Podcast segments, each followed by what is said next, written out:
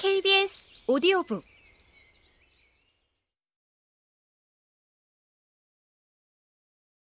이 일이 하늘은 스스로 짓는 자를 돕는다는 말이랑 무슨 상관이냐고? 소정이네 집에 초대받은 것도 기뻤지만 내가 가장 원하던 게 뭔지 잊은 건 아니지? 사건을 해결하는 거잖아. 놀이터 귀신의 정체를 내 손으로, 아니, 내 발로 밝히는 거라고. 미옥 씨가 자리를 뜨자 범이가 내 귀에 속삭였어. 소정이네 집에 그냥 놀러 가는 거 아니야. 명현이 보라까지 모여서 작전을 펼칠 거야. 무슨 작전인지 눈치챘지? 범이가 소정이네 집에 가고 싶어 한 이유는 따로 있었어. 친구들이랑 놀이터 귀신의 정체를 밝히려는 작전을 세웠지 뭐야. 귀신을 만난다고 생각하면 으, 정말 무서워. 네가 많이 도와줄 거지? 당연하지. 나는 범이를 향해 힘껏 짖었어. 하늘은 스스로 짓는 자를 돕는다는 말이 딱 맞지? 무시무시하고 떨리는 목요일 밤이 다가왔어. 원래 작전대로 아이들은 치킨을 시켜 먹고 거실에 모여 보드게임도 했어. 틈틈이 창문을 통해 놀이터를 지켜보는 것은 잊지 않았어. 귀신이 나타나면 내 손으로 잡겠어. 놀이터에 아무도 없는 걸 확인하고 범이가 말했어. 겁도 많은 녀석이 소정이 앞이라고 큰 소리는.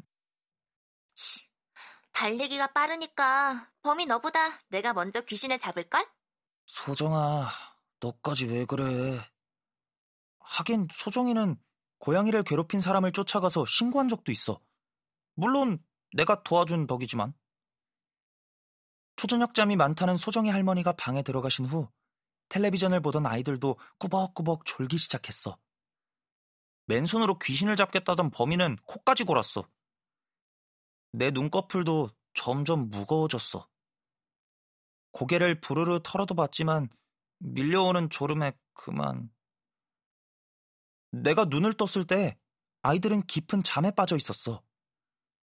거실 창을 통해 보이던 달이 사라져 있었지. 시간이 제법 흘렀나 봐. 귀신 잡는 작전은 물거품이 되는 건가 싶던 그 순간 나는 그만 깍! 아니, 왈왈 소리를 지를 뻔했어. 놀이터 가운데에 하얀 것이 보였어. 아이들이 말한 귀신이었어. 마음 같아선 큰 소리로 짖고 싶었지만 밤늦은 시간에 예의가 아니잖아. 나는 범이의 옷자락을 물고 흔들었어. 범아, 어서 일어나! 귀신이 나타났다고! 그런데 범인은 아까 먹은 치킨 꿈이라도 꾸는지 일어날 생각도 하지 않고 입맛만 쩝쩝 다시지 뭐야. 할 수 없이 범이의 팔목을 약하게 앙 물었어. 범인은 그제야 겨우 눈을 떴어. 어, 어, 어들이 왜? 졸린 목소리로 묻던 범이가 퍼뜩 뭔가를 깨달았는지 밖을 내다보았어. 그러고는 하얗게 질린 얼굴로 친구들을 깨웠어. 잠투정을 하던 아이들도 귀신이 나타났다는 범이의 말에 금방 졸음을 털어냈어. 철봉 아래 저거 맞지? 맞아. 조금씩 움직이잖아. 정말 귀신인가 봐. 아이들이 모두 겁에 질려 한마디씩 보탰어. 벌벌 떠는 아이들을 보면서 이제야말로 내가 나서야겠다 싶었어. 텔레비전에서 봤던 귀신 관련 프로그램을 통해 얻은 지식과 암행어사 수행견의 후손다운 추리력으로 나는 판단을 내렸지. 얘들아, 저건 귀신이 아닌 것 같아. 유령처럼 하늘에 붕 떠 있다는 느낌도 들지 않고 귀신처럼 이리저리 움직이지도 않잖아. 나는 현관 쪽으로 범이의 소매를 잡아 끌었어. 범아, 가짜 귀신이 사라지기 전에 어서 나가야 해. 무섭겠지만 내가 옆에 있을게. 역시 범이와는 마음이 잘 통해. 범이가 내 뜻을 읽더니 앞장섰어. 아무리 귀신이라도 우린 네 명이잖아. 게다가 든든한 오드리도 있고. 얘들아, 어서 나가자. 나는 행여나 귀신이 들을까 발소리를 죽이고 놀이터로 갔어. 녀석들도 내 뒤를 졸졸 따라왔지. 놀이터 입구에 다가서니 하얀 물체가 더 선명하게 보였어. 놀란 마음을 다스리고 보니 그건 귀신이 아니었어.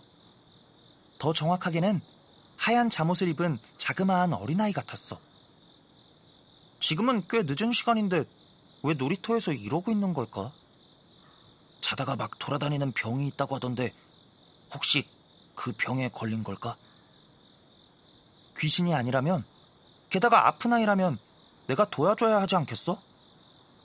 내가 걸음을 떼자 범이와 친구들도 살금살금 놀이터로 들어갔어.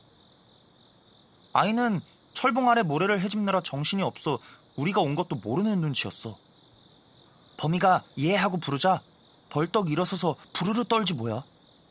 설마 우리를 귀신으로 본 거야? 기분이 나빴지만 나는 우선 놀란 아이를 안심시켜 주려고 꼬리를 흔들었어. 나는 영리하고 귀여운 계란다. 반가워. 살랑살랑. 무슨 일인지 우리가 도와줄까? 소정이가 아이에게 다정하게 물었어. 아이는 비로소 마음을 놓는 눈치였어. 그렇지만 금방이라도 울음을 터뜨릴 것 같은 얼굴로 고개를 젓는 거야. 급한 일 같은데 함께 하자. 지금은 너무 늦은 시간이잖아. 무슨 일인지 말해줄래? 명현이가 달래자 아이는 그제야 울먹임을 멈추고 입을 열었어. 실내화 한 짝을 잃어버렸어. 아까 철봉에서 놀았는데 그때 떨어뜨린 것 같아. 실내화라면 범이가 학교에서 신는다는 그 신발을 말하는 거구나. 실내화 한 짝이 없다면 학교 갈 때 곤란하긴 하지. 그래도 이 밤중에 꼭 찾아야 하나? 이유를 알 수 없는 의심이 모락모락 피어올랐어. 마침 잘 됐다. 옆에 있는 이 친구가 네 실내화를 찾아줄 거야. 완전 개꾸거든. 나걔 맞거든. 보라의 농담에 아이도 피식 웃었어. 범이가 아이 손을 잡고 철봉대를 벗어나자 나는 모래밭을 샅샅이 뒤졌어.